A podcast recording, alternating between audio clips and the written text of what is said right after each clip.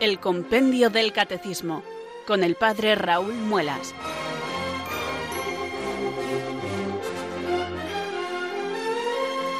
Muy buenas tardes queridos oyentes de Radio María, son las 4 o las 3 en Canarias. Aquí comienza una nueva edición del programa El Compendio del Catecismo de la Iglesia Católica. Reciban desde Talavera de la Reina un saludo muy cordial del Padre Raúl Muelas, que un día más les habla desde estos micrófonos de Radio María, la radio de la Virgen, la fuerza de la esperanza. Sed todos bienvenidos.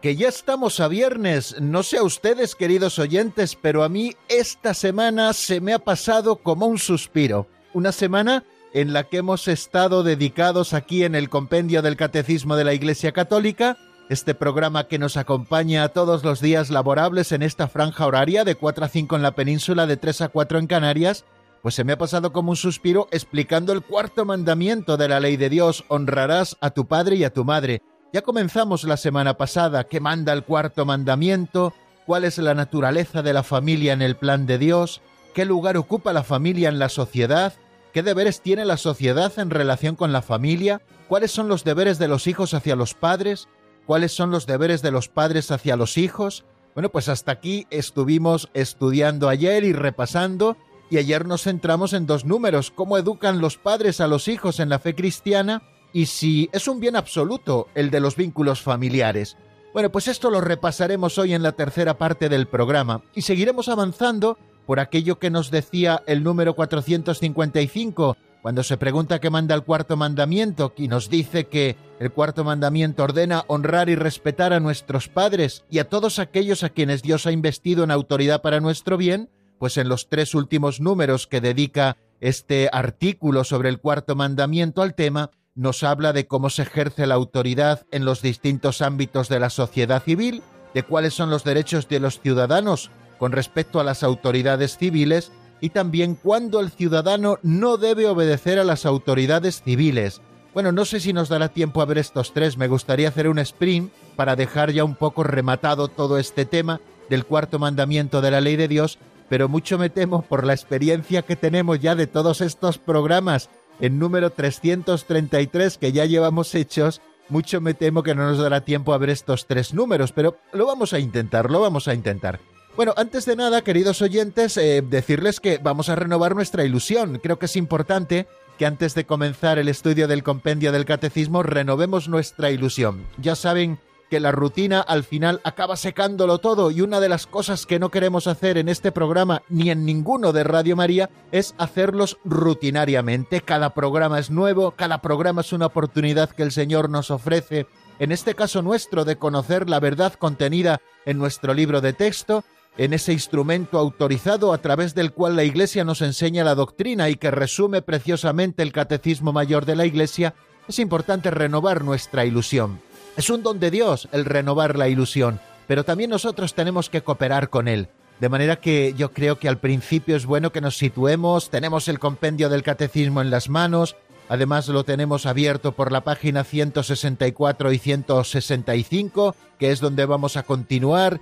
Eh, tener el compendio del catecismo en las manos ya es un modo de salir de nosotros mismos e ir buscando la doctrina católica eh, pedirle al Señor que renueve en nosotros su presencia para que podamos abordar las verdades de la fe, que nos ilusionemos por conocer mejor a Dios, porque ya sabéis, como hemos dicho en otras ocasiones, y como muy bien nos indica San Ignacio de Loyola, que el conocimiento nos lleva al amor y el amor nos lleva al seguimiento. Y lo que nosotros queremos hacer es seguir cada día mejor al Señor, hacerlo de manera más generosa, más entregada, porque aprendemos en la escuela de su corazón.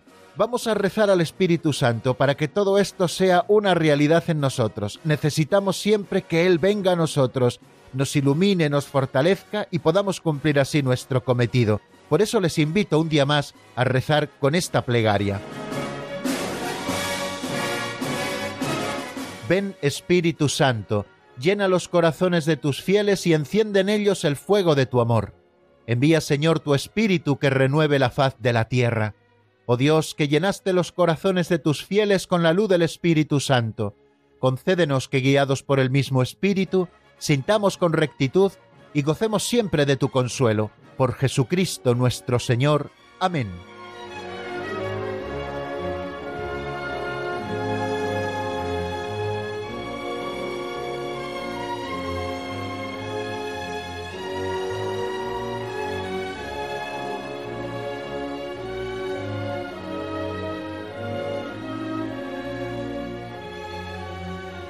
Seguimos avanzando en esta edición del Compendio del Catecismo de la Iglesia Católica y lo hacemos situándonos en este segundo momento, segunda sección del programa que titulamos Pinceladas de Sabiduría.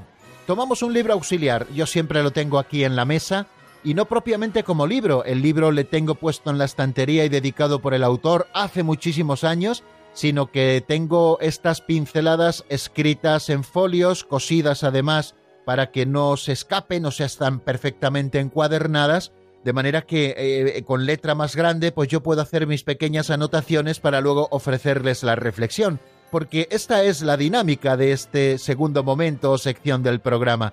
Abrimos el libro de las pinceladas de sabiduría de don Justo López Melús, nos acercamos a una de ellas, ya saben que son pequeños capitulitos de apenas un minuto, donde encontramos narraciones, cuentecillos, historietas, incluso fábulas que nos lee nuestro amigo Alberto, que son muy bonitas literariamente hablando, que son siempre sugerentes, y luego yo les ofrezco con toda humildad alguna reflexión que me sugiere alguna o algunas de las ideas que aparecen en esa pincelada en concreto. Todos los días lo hacemos así, cada día la pincelada es nueva, nos va abriendo nuevos temas, con el fin de que nosotros esa doctrina que conocemos vayamos aplicándola a nuestra vida concreta.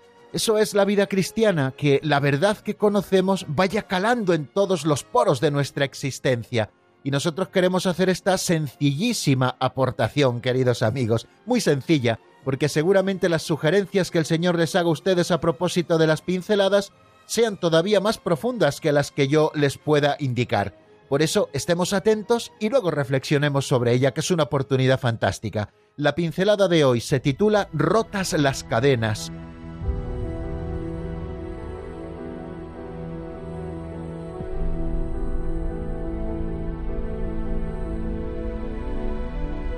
Rotas las cadenas.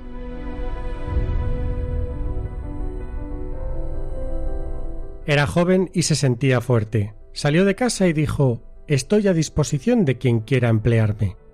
Pasó el rey, lo tomó a su servicio y le dio parte de su poder, pero no sabía qué hacer con el poder y se marchó. Siguió ofreciéndose. Un mercader lo empleó y le daba abundantes monedas de oro, pero no sabía qué hacer con el dinero.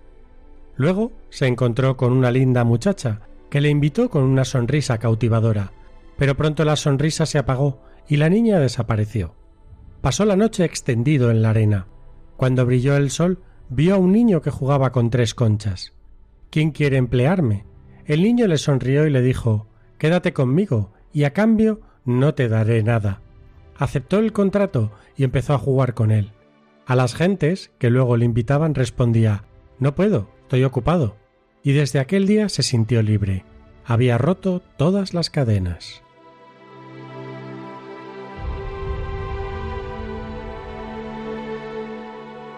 Qué interesante la pincelada de hoy. Bueno, vaya noticia, siempre se lo digo porque todas me resultan interesantes, pero muy interesante y además que no nos llevemos a engaño, que no nos está llamando la pincelada de hoy a vivir como unos zánganos sin trabajar, muy ocupados en no hacer nada, Recuerden aquellas palabras que decía el apóstol a los Corintios. Me he enterado de que algunos viven sin trabajar, muy ocupados en no hacer nada.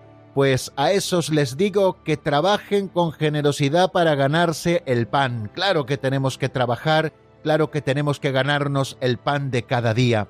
Pero lo que no tenemos que hacerlo es atándonos con ataduras, con cadenas, siendo esclavos de las cosas, de los trabajos o de los resultados que nos ofrecen esos trabajos.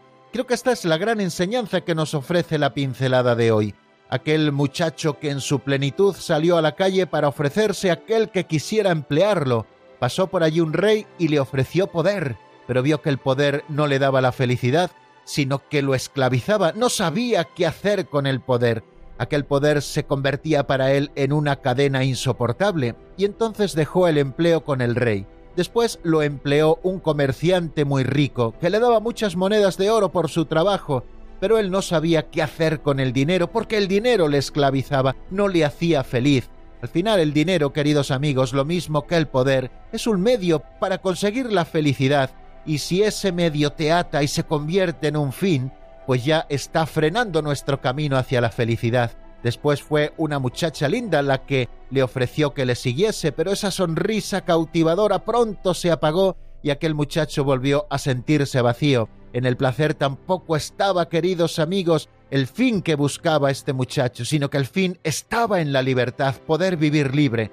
Dice que estaba en la playa después de todas estas experiencias anteriores, se encontraba en la playa, amaneció y gritó ¿Quién quiere emplearme? Y allá había un muchacho que estaba jugando con tres conchas en la orilla de la playa, y le dijo Yo puedo emplearte, pero a cambio no te daré nada.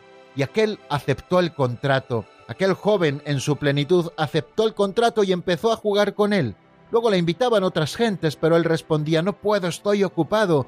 Y desde aquel día se sintió libre, había roto todas las cadenas.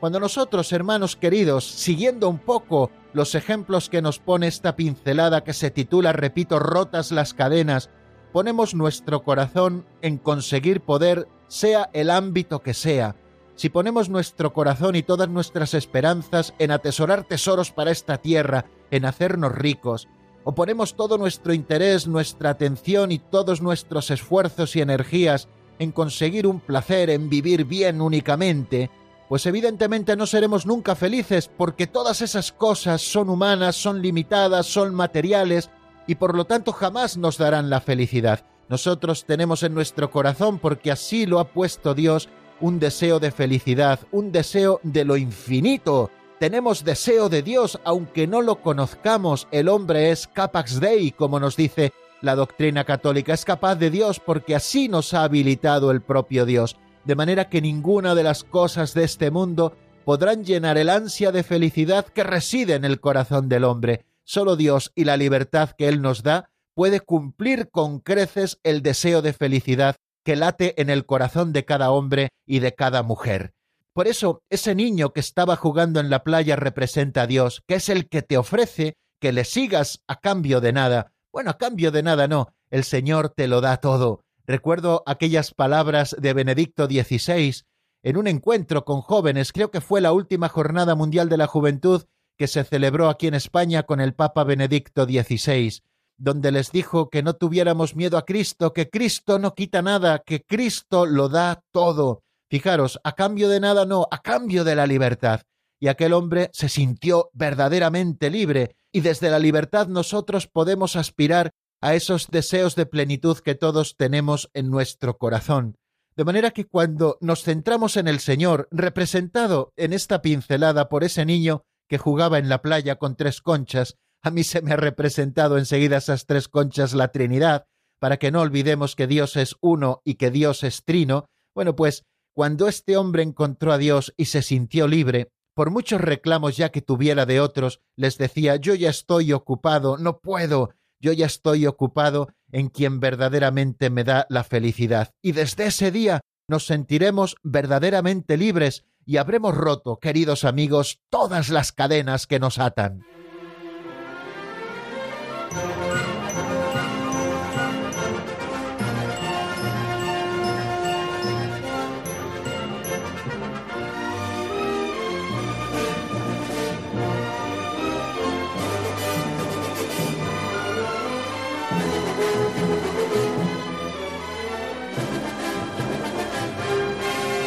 Continuamos, queridos amigos, en la sintonía de Radio María. Saludo a los oyentes que se han ido incorporando aquí a nuestra sintonía, a nuestro programa. Les recuerdo que estamos en el Compendio del Catecismo de la Iglesia Católica, un programa de Radio María España que les acompaña todas las tardes laborables de lunes a viernes, de 4 a 5 en la península, de 3 a 4 en Canarias, y que les habla desde Talavera de la Reina el padre Raúl Muelas, con toda la ilusión del mundo y vamos a afrontar este tercer momento de nuestro programa que titulamos Repaso de lo visto en la última edición del compendio. Ayer estuvimos dedicados principalmente a dos números, después de la pincelada, después de haber hecho repaso de lo del día anterior, pues nos centramos en el cuarto momento ayer en dos números del compendio para avanzar en doctrina. Esos dos números son el 461 y el 462, que se preguntan respectivamente cómo educan los padres a sus hijos en la fe cristiana y si son un bien absoluto los vínculos familiares.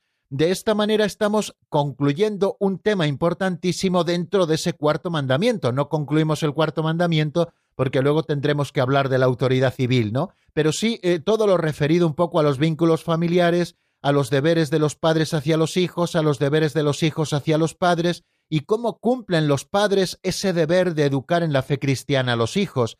Decíamos que uno de los deberes de los padres hacia los hijos, lo decía ese número 460 al final, textualmente dice, en especial tienen la misión de educarlos en la fe cristiana, a los hijos, ¿no? Bueno, pues luego se pregunta el 461 por aquello de que las respuestas siempre suscitan nuevas preguntas, que nos ofrecen nuevas respuestas, y así vamos aprendiendo toda la doctrina católica, es el proyecto pedagógico que nos ofrece este libro de texto, el compendio del catecismo. Bueno, pues se pregunta en el 461, así lo hacíamos ayer, cómo educan los padres a los hijos en la fe cristiana y nos decía textualmente el compendio que los padres educan a sus hijos en la fe cristiana principalmente con el ejemplo, la oración, la catequesis familiar y la participación en la vida de la Iglesia. Partimos de un principio fundamental, que los padres son los primeros responsables de la educación de sus hijos. Y esto no solamente a nivel humano o a nivel ciudadano, sino también en la fe son los primeros responsables de educar a sus hijos en la fe, también en la oración y también en todas las virtudes. Recuerden las virtudes cardinales, la prudencia, la justicia, la fortaleza y la templanza. Recuerden también las virtudes teologales, la fe, la esperanza y la caridad. Bueno, pues los padres son los primeros que tienen que educar a sus hijos en el ejercicio de esas virtudes para que las vayan adquiriendo como una segunda naturaleza, e irlos enseñando con el ejemplo. No basta solo con la palabra, porque en casa se vive y los niños se dan cuenta de todo. Hay que predicar con el ejemplo, hay que enseñar con el ejemplo verdaderamente. Por eso los padres, que son los primeros responsables de la educación de sus hijos en la fe, en la oración y en las virtudes, tienen el deber de atender en la medida de lo posible las necesidades materiales y espirituales de sus hijos. ¿Cómo educar en la fe? Si ustedes recuerdan, cuando bautizamos a un niño pequeño, en ese diálogo inicial que se realiza en el primer rito, que es el rito de acogida del bautismo, que se suele realizar en la puerta de la iglesia en muchísimos casos, bueno, pues se les pregunta a los padres, ¿sabéis que al pedir el bautismo para vuestro hijo, os obligáis a educarlo en la fe, para que este niño, guardando los mandamientos de Dios, ame al Señor y al prójimo como Cristo nos enseña en el Evangelio? Y los padres responden, sí, lo sabemos. Y el sacerdote a su vez pregunta, ¿y vosotros, padrinos, estáis dispuestos a ayudar a sus padres en esta tarea? Y los padrinos responden, sí, estamos dispuestos. Bueno, una de las cosas que manifiestan, queridos oyentes, los padres y los padrinos a la hora de presentar un niño pequeño para que sea bautizado, es que están obligados, se obligan ellos a educarlo en la fe. En caso contrario, en caso de que no se comprometieran a educarlo en la fe, la Iglesia no podría proceder al bautismo de ese niño, de manera que es una obligación grave de los padres. Muchas veces eh, yo, les digo a los padres, ¿qué es esto de educar en la fe? Pues es algo tan sencillo y tan importante como enseñar a vuestros hijos a hacer la señal de la cruz cuando ya comienzan a ser un poquito mayores, eh, eh, enseñarles luego las principales oraciones de la vida cristiana, en primer lugar el Padre Nuestro, el Ave María, el Gloria al Padre, la salve a la Santísima Virgen, rezar al ángel de la guarda, otras oraciones cristianas, de las primeras que se suelen enseñar a los niños pequeños es el Jesucito de mi vida. Bueno, pues esas cosas, esas cosas que han hecho con nosotros, e, e, educarnos en la fe es enseñarnos las oraciones, y de esta manera, cuando los padres enseñan las oraciones a sus hijos, y los hijos ven que los padres también las rezan y por lo tanto les dan ejemplo, les están educando en la oración, les están enseñando el valor de la oración mediante la enseñanza de esas oraciones vocales. Pero no basta solamente con enseñar las oraciones vocales, no basta solamente con que el papá o la mamá acompañen al niño o a la niña en el último momento del día cuando se van a acostar y ya que están acostados hagan con él las últimas oraciones, esas oraciones del Padre Nuestro, del Ave María, del Jesucito de mi vida, del Ángel de la Guarda o las oraciones que suelen hacer, sino que también han de procurar los padres que se haga oración en familia, que los padres y los hijos tengan momentos en que recen juntos, incluso en que escuchen la palabra de Dios.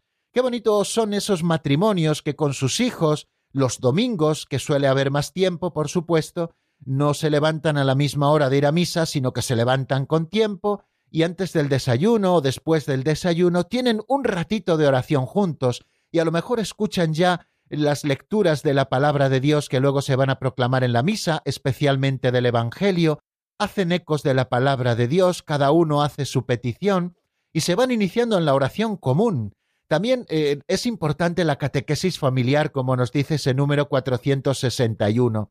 Eh, les comentaba ayer la paradoja que se da en muchísimos casos de que tenemos a los niños preparándoles en las parroquias con buenos catequistas para la primera comunión, están con nosotros dos o tres años, según los procesos que se hayan establecido en cada diócesis, y luego nos encontramos que un par de años después, cuando comienzan su formación para la confirmación, ni siquiera se acuerdan de las oraciones fundamentales del cristiano en muchos casos, ya no digamos de poder decir de corrido los diez mandamientos. Muchas veces ni siquiera han oído hablar de los mandamientos de la Iglesia, cuando nos consta, porque lo hemos hecho nosotros mismos, que se lo enseñamos unos años antes. No digamos ya las bienaventuranzas o las obras de misericordia o los dones del Espíritu Santo o los frutos del Espíritu Santo. Parece que vienen cual tábula rasa, es decir, que no se acuerdan prácticamente de nada. Y nosotros nos preguntamos, pero ¿cómo puede ser esto así?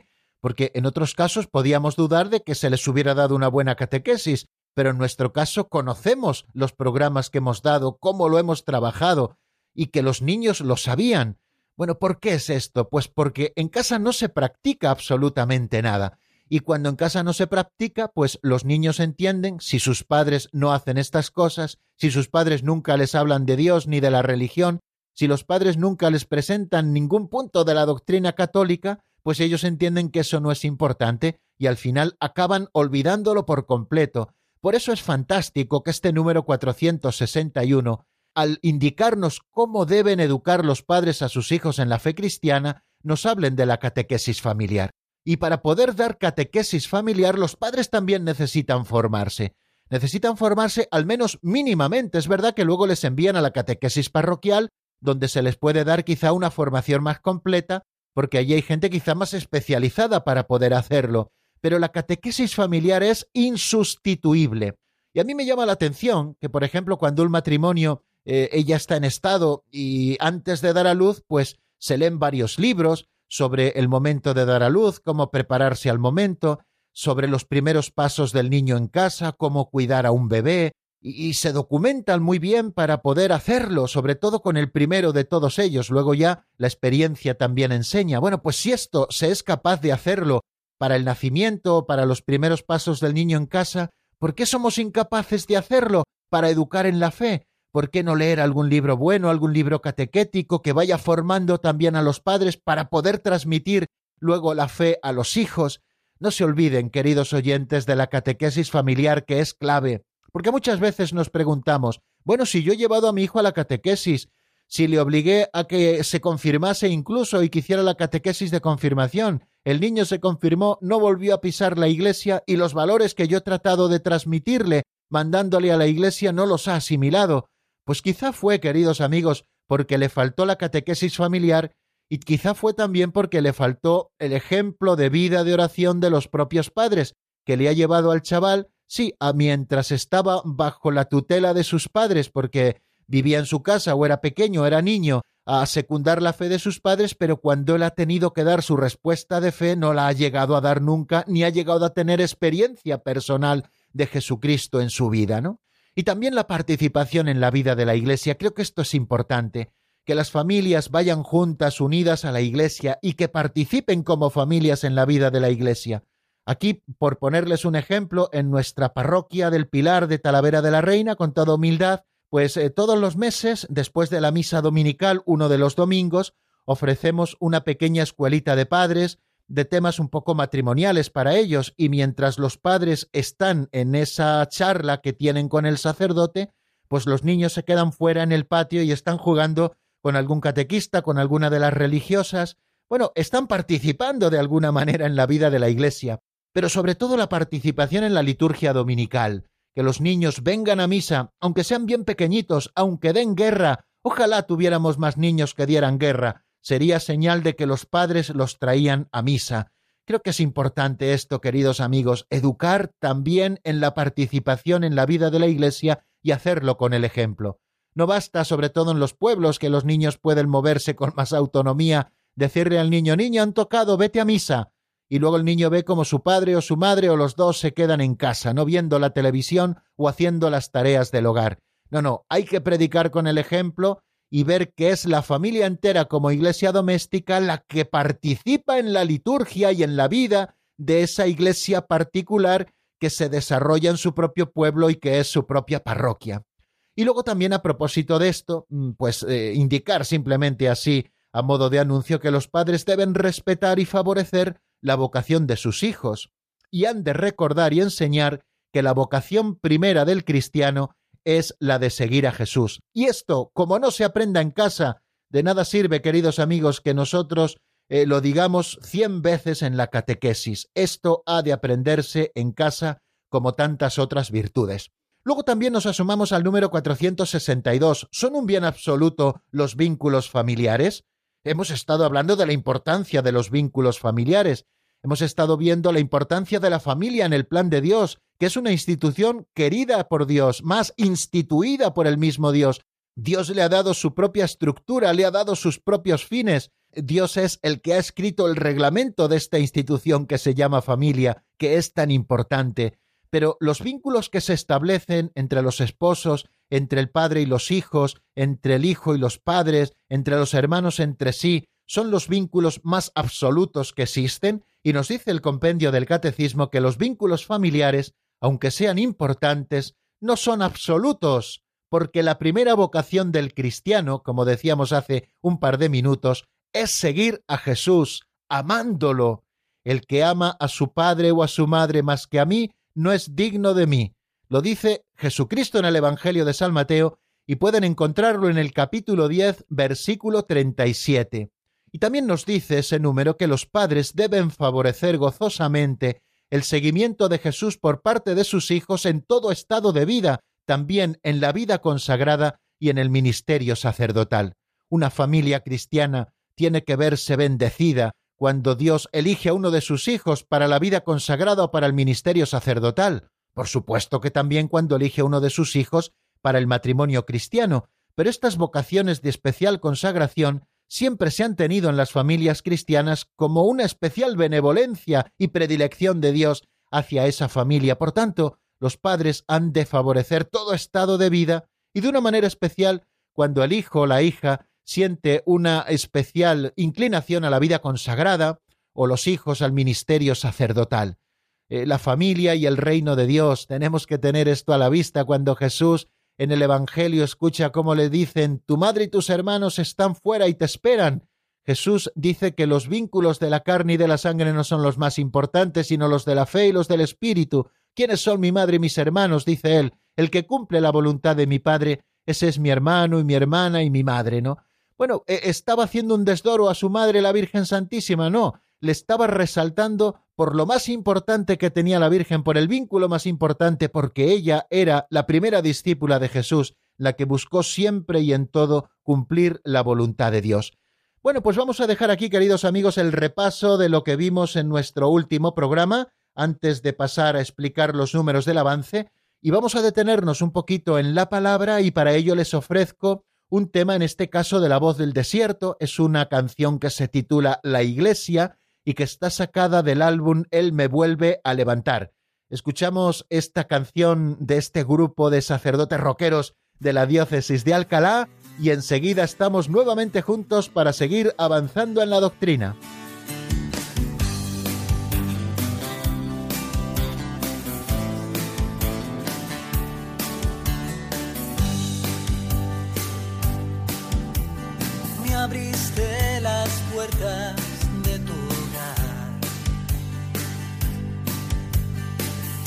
las aguas dulces de la fe. Una nueva vida, nuevo renacer, una apasionante.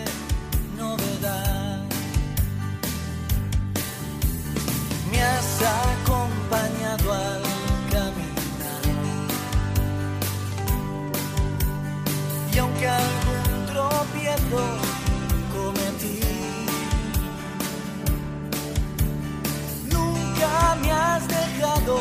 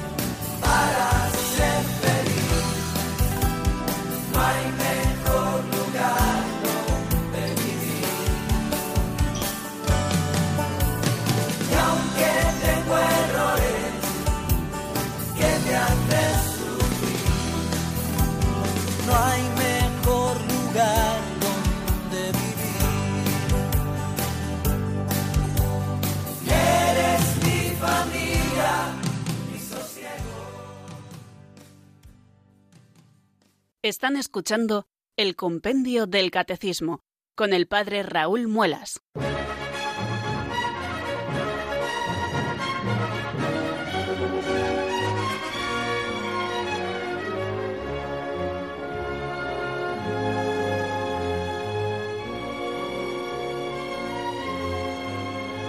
Continuamos, queridos oyentes, en la sintonía de Radio María. Estamos en el compendio del Catecismo y el padre Raúl Muelas desde Talavera de la Reina vuelve a saludarles a todos y especialmente a aquellos que se hayan ido incorporando en los últimos minutos a nuestra sintonía. Vamos a avanzar en la doctrina, es nuestro cuarto paso en el programa de hoy. Nos encontramos con un número que es el 463 que encabeza un conjunto de tres números donde se nos habla de la autoridad. ¿Y por qué se nos habla de la autoridad a propósito del cuarto mandamiento, honrarás a tu padre y a tu madre? Bueno, pues quizá el fundamento de esto, como les decía al comienzo del programa, se encuentra en el número 455, que es el primero de honrarás a tu padre y a tu madre. Se pregunta qué manda el cuarto mandamiento y nos dice que el cuarto mandamiento ordena honrar y respetar a nuestros padres y continúa diciendo y a todos aquellos a quienes Dios ha investido de autoridad para nuestro bien. Luego en estos tres últimos números vamos a hablar de la autoridad, a quien tenemos que honrar también y respetar, porque en definitiva están ejerciendo la autoridad en nombre de Dios como lo hacen los padres. Bueno, vamos por el número 463. ¿Cómo se ejerce la autoridad en los distintos ámbitos de la sociedad civil? Escuchamos lo que nos dice el compendio en la voz de Marta Jara.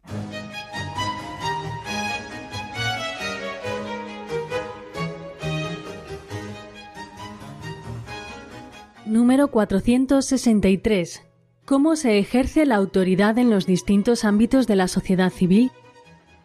En los distintos ámbitos de la sociedad civil, la autoridad se ejerce siempre como un servicio, respetando los derechos fundamentales del hombre, una justa jerarquía de valores, las leyes, la justicia distributiva y el principio de subsidiariedad. Cada cual en el ejercicio de la autoridad debe buscar el interés de la comunidad antes que el propio, y debe inspirar sus decisiones en la verdad sobre Dios, sobre el hombre y sobre el mundo.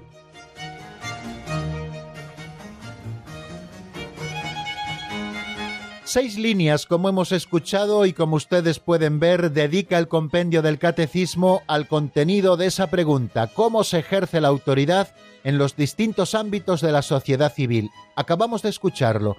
en los distintos ámbitos de la sociedad civil, la autoridad se ejerce siempre como un servicio. Ojo, primera cosa que nos dice y que es acorde absolutamente con el Evangelio, como ahora vamos a ver, respetando los derechos fundamentales del hombre, una justa jerarquía de valores, las leyes, la justicia distributiva y el principio de subsidiariedad.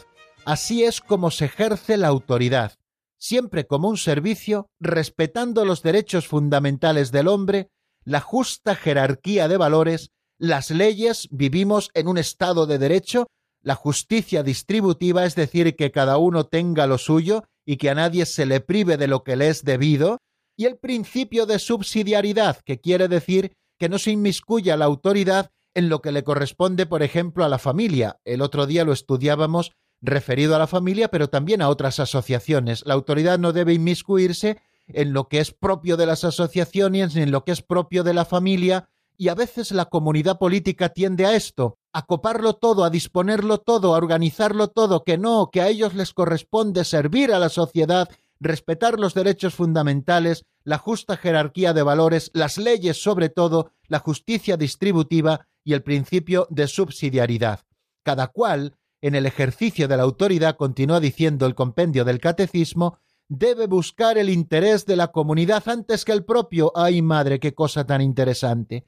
Debe buscar al ejercer la autoridad el interés de la comunidad antes que el interés propio o el interés de tu propio partido o el interés de tu propia ideología, y debe inspirar sus decisiones, la autoridad, en la verdad sobre Dios, sobre el hombre y sobre el mundo. Esto es lo que la Iglesia nos enseña sobre el ejercicio de la autoridad. ¿Está lejos, está cerca lo que vemos realizado en las autoridades concretas de la tierra? Bueno, pues quizá no nos corresponda a nosotros juzgarlo desde este programa, pero sí a ustedes tener los criterios para poder hacer ese juicio sobre si se está ejerciendo o no, aquí o en otros sitios, la autoridad como Dios manda y como la Iglesia Madre nos enseña.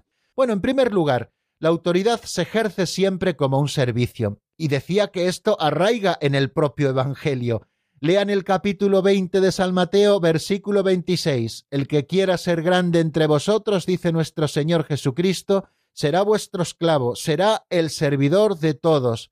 En ese ámbito en el que Jesús está hablando a sus discípulos, les dice esto, ya veis que los poderosos de este mundo los tiranizan y que los grandes los oprimen. No será así entre vosotros. El que quiera ser el primero, como hemos escuchado, el que quiera ser el primero, el más grande entre vosotros, que sea el servidor de todos. Esto es lo que nos pide el Señor y así ha de ejercerse siempre la autoridad. La autoridad no es revestirse de no sé qué ropajes para que todo el mundo doblegue su cerviz a tu paso, sino que ha de ser un servicio que se presta a toda la comunidad. Si el poder se busca por sí mismo y no como un servicio para mejorar las situaciones sociales en que viven los ciudadanos, se está pervirtiendo ya de entrada la naturaleza del poder. La autoridad ha de ejercerse siempre como un servicio, como un servicio a toda la sociedad y además teniendo siempre en cuenta las necesidades de los que más padecen. ¿Y qué es lo que ha de hacer la autoridad sirviendo, es decir, ejerciendo este oficio como un servicio? Nos dice el compendio que respetar los derechos fundamentales del hombre, los derechos fundamentales del hombre que exigen ser tutelados no sólo singularmente, sino en su conjunto, de manera que una protección parcial, como nos dice el Enquiridium de Doctrina Social de la Iglesia, el compendio de la Doctrina Social de la Iglesia, una protección parcial de ellos, de estos derechos del hombre, equivaldría a una especie de falta de reconocimiento. ¿Cuáles son eh, esos derechos fundamentales? Nos dice ese compendio de doctrina social de la Iglesia, pueden verlo en el número 155, que las enseñanzas de Juan 23 del Concilio Vaticano II de Pablo VI han ofrecido amplias indicaciones acerca de la concepción de los derechos fundamentales delineada por el Magisterio, y Juan Pablo II ha trazado una lista de ellos en la encíclica Centesimus Annus. Bueno, pues en la Centesimus Annus el Papa nos dice a propósito de los derechos fundamentales lo siguiente: son el derecho a la vida, del que forma parte integrante el derecho del Hijo a crecer bajo el corazón de la madre después de haber sido concebido, el derecho a vivir en una familia unida y en un ambiente moral, favorable al desarrollo de la propia personalidad, el derecho a madurar la propia inteligencia y la propia libertad a través de la búsqueda y el conocimiento de la verdad, el derecho a participar en el trabajo para valorar los bienes de la tierra y recabar del mismo el sustento propio y de los seres queridos, el derecho a fundar libremente una familia, acoger y educar a los hijos haciendo uso responsable de la propia sexualidad. Fuente y síntesis de estos derechos es, en cierto sentido, la libertad religiosa entendida como derecho a vivir en la verdad de la propia fe y en conformidad con la dignidad trascendente de la propia persona.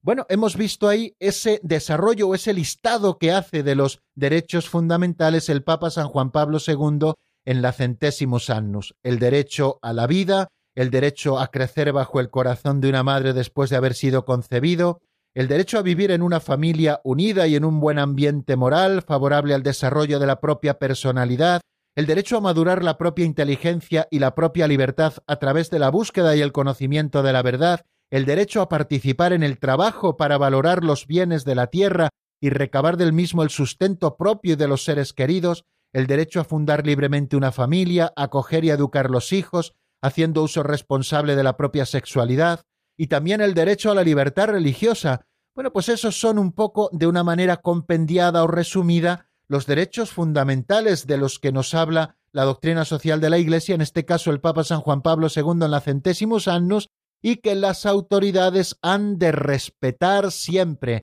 O sea que no son ellos los que nos conceden esos derechos, sino que son derechos que por nuestra propia dignidad de seres humanos ya tenemos y que ellos tienen que respetar también han de ejercer siempre la autoridad respetando una justa jerarquía de valores, una jerarquía de valores en que los bienes materiales estén por debajo de los bienes espirituales. También han de ejercer siempre su autoridad respetando las leyes. Vivimos en un estado de derecho. Las autoridades no pueden hacer lo que quieran. El imperio de la ley es lo que debe primar. Y para las leyes todos somos iguales. También la justicia distributiva, dando a cada uno lo suyo, y eso otro que les decía, no solo dando a cada uno lo suyo, sino teniendo un poco en cuenta y siempre tratando de favorecer a aquellos que más lo necesitan, para elevar siempre el nivel de la sociedad y sobre todo esa justicia distributiva que nos pueda hacer iguales a todos. No se trata de hacer a todos pobres, se trata de que todos tengan los medios necesarios, los medios suficientes para vivir bien y para poder desarrollar en su vida esos derechos fundamentales y también respetar el principio de subsidiariedad, nada de injerencias del poder en lo que no les corresponde.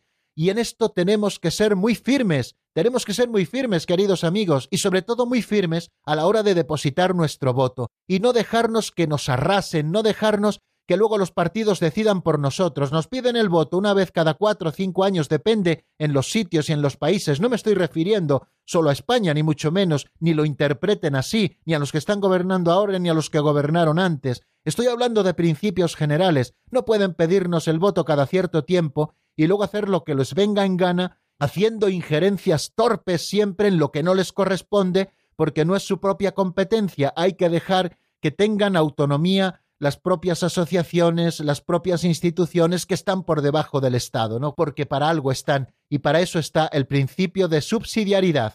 Y luego, eh, es otro que nos dice que cada cual en el ejercicio de la autoridad debe buscar siempre el interés no propio, sino el interés de la propia sociedad o de la comunidad a la que está sirviendo, y que debe inspirar sus decisiones siempre en la verdad sobre Dios, sobre el hombre y sobre el mundo, sistemas políticos que niegan de entrada a Dios, ¿qué podemos esperar de ellos? Al final acabarán negando al hombre y al final acabarán negando al mundo. Al final se pondrán solamente las gafas de lo que ellos quieren ver y esto es algo que se ha estado haciendo durante muchas décadas, ¿no? Eh, crear el lenguaje de lo políticamente correcto y de ahí no te puedes salir, ¿no? Eh, bueno, pues creo que todo esto ha de ser combatido por nosotros para que brille verdaderamente una democracia como la que nos está presentando el número 463. Una democracia en la que la autoridad es un servicio, en la que se respetan los derechos fundamentales del hombre, la justa jerarquía de valores, se respetan siempre las leyes, la justicia distributiva, el principio de subsidiariedad, se busca el interés de la comunidad antes que el propio o del propio partido, y que están inspiradas todas las decisiones de la autoridad en la verdad, tanto sobre Dios como sobre el hombre, como sobre el mundo, y no en visiones antropológicas que son contrarias incluso a la propia ley natural. Ya ven, queridos oyentes, que me las prometía muy felices cuando estábamos comenzando el programa de que a lo mejor hoy nos daba tiempo a asomarnos incluso a los tres números, pues aquí tienen uno solo, bueno, pero creo que ha merecido la pena. Eh, vamos sin prisa pero sin pausa, eh, no tenemos acotado nuestro tiempo, tenemos cada día una hora y nosotros vamos avanzando al ritmo que nos va marcando el compendio del catecismo y los números que aparecen en él. ¿Cómo se ejerce la autoridad en los distintos ámbitos de la sociedad civil? Pues quédenos claro esto, queridos amigos, queridos políticos, que seguramente muchos también nos estén oyendo. Bueno, pues esto es lo que la Iglesia nos enseña de cómo ejercer la autoridad como espíritu de servicio, y no diciéndolo solo de pico, sino que sea una auténtica realidad, respetando los derechos fundamentales del hombre, que no nos los da la comunidad política, sino que los tenemos subjetivos porque Dios mismo los ha impreso por la dignidad con la que nos ha creado. También una jerarquía justa de valores, respetando siempre las leyes, nos guste el más o nos guste el menos, la justicia distributiva que atiende también a las necesidades de los que más sufren y que no podemos dejar tirados en la estacada aquellos que sufren más dentro de la sociedad, sino que la sociedad ha de ser solidaria y tirar de quien lo necesita en cada momento. Y esto es muy importante, y la Iglesia siempre nos lo enseña, y la Iglesia lo practica también. Y luego también nos habla del principio de subsidiariedad, que no lo olviden, es más importante de lo que parece, porque tenemos que ser muy celosos de que cada cual ejerza sus propias competencias y no las ejerza toda el Estado, ese Estado totalitario que al final lo que no hace él no lo hace nadie. Pues no, mire usted, hay que crear sociedad civil, hay que dar fortaleza a las familias y que las familias puedan cumplir los deberes y derechos que tienen por el hecho de ser familias, etcétera, etcétera. Y luego buscar el interés de la comunidad a la que se sirve, no el propio interés, y también inspirar todas las decisiones en la verdad sobre Dios, sobre el hombre y sobre el mundo. ¿Qué podemos esperar de alguien que nos gobierna que ni siquiera considera a Dios? Yo esto siempre me lo pregunto como católico, ¿eh? Como católico. O alguien que se avergüenza de ser creyente en la vida pública. No, amigos, yo creo que esto ya tiene que pasar. Y tenemos que mostrarnos firmes en estos principios que nos enseña la doctrina social de la Iglesia y que son los nuestros. Les recuerdo nuestro número de directo 910059419. 910059419. Pueden ustedes ir marcándolo si quieren hablar con nosotros mientras escuchamos al menos unos compases de un tema titulado Plenitud de los tiempos, que es de Marco López y que está sacado del álbum Con ansias te busco. Enseguida volvemos en el 910059419 aun siendo Dios, no se aferró a su condición, se despojó de su grandeza, haciéndose servidor, se hizo igual a mí y a sí mismo se humilló, haciéndose obediente hasta la muerte y muerte en una cruz.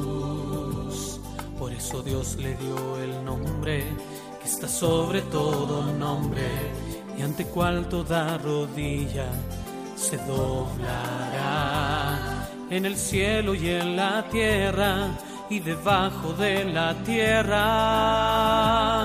Toda lengua confesará que Jesucristo es el Señor para gloria de Dios Padre. Jesucristo los tiempos, Señor de nuestra historia, Rey de amor, verdad y principio de todo hombre nuevo. Están escuchando el Compendio del Catecismo con el Padre Raúl Muelas.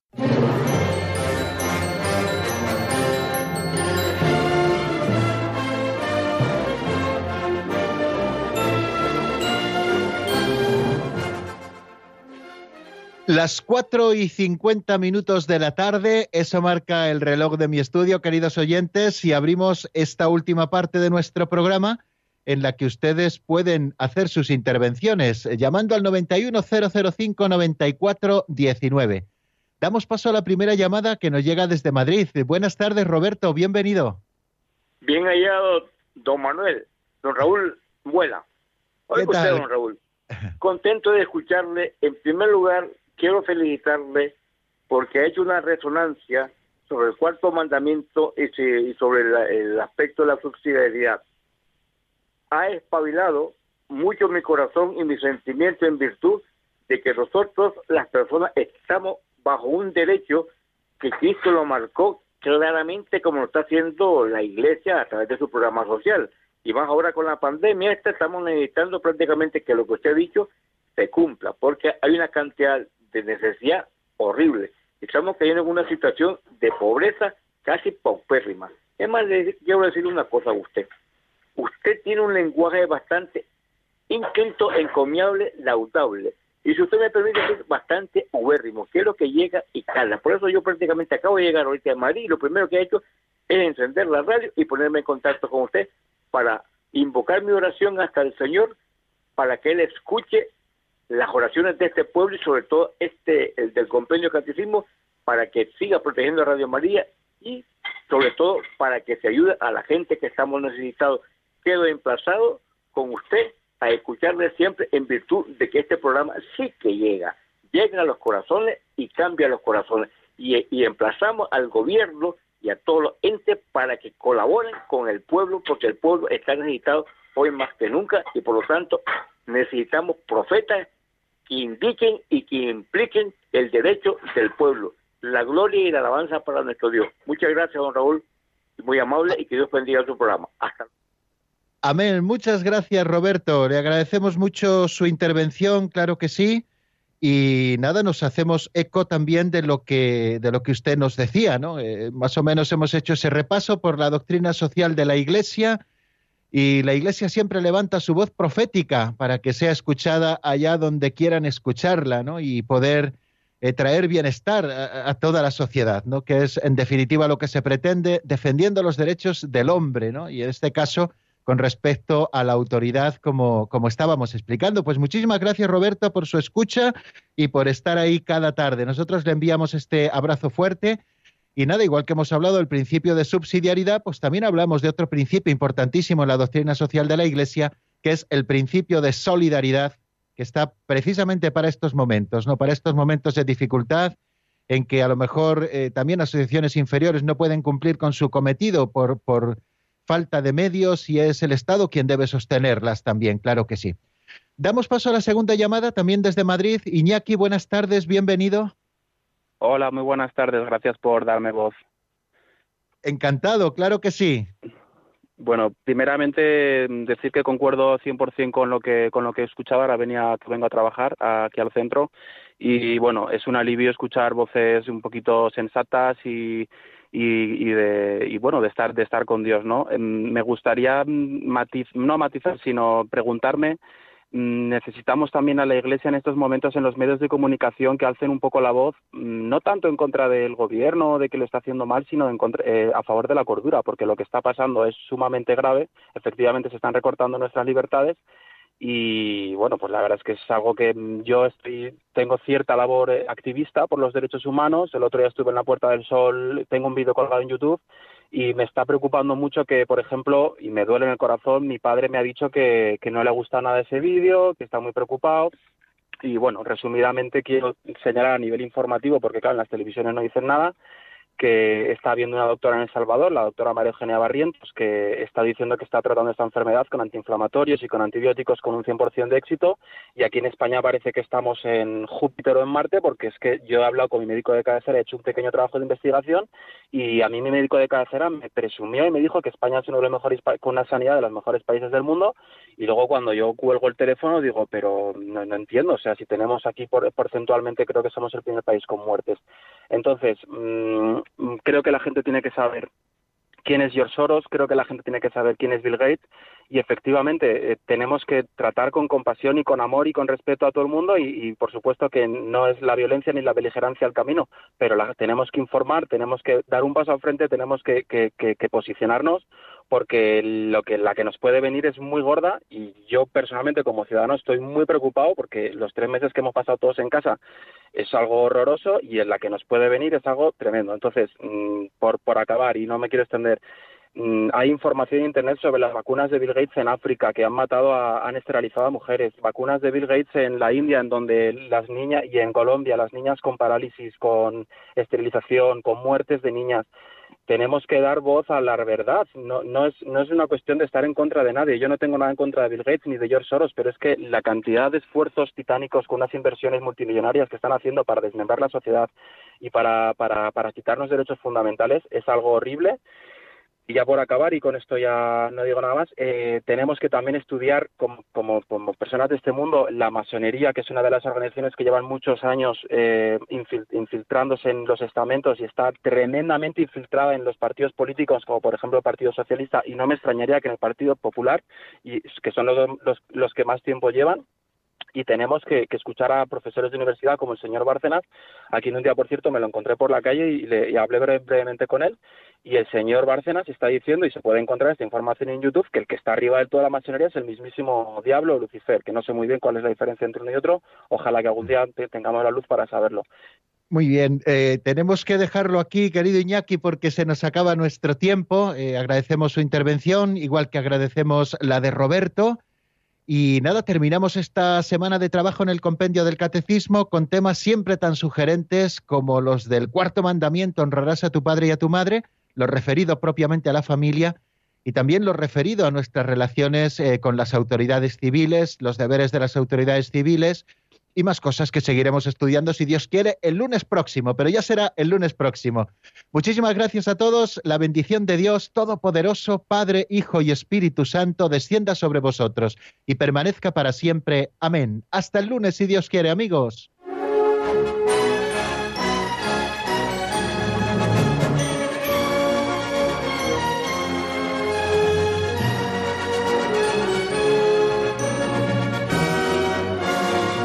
El Compendio del Catecismo con el Padre Raúl Muelas.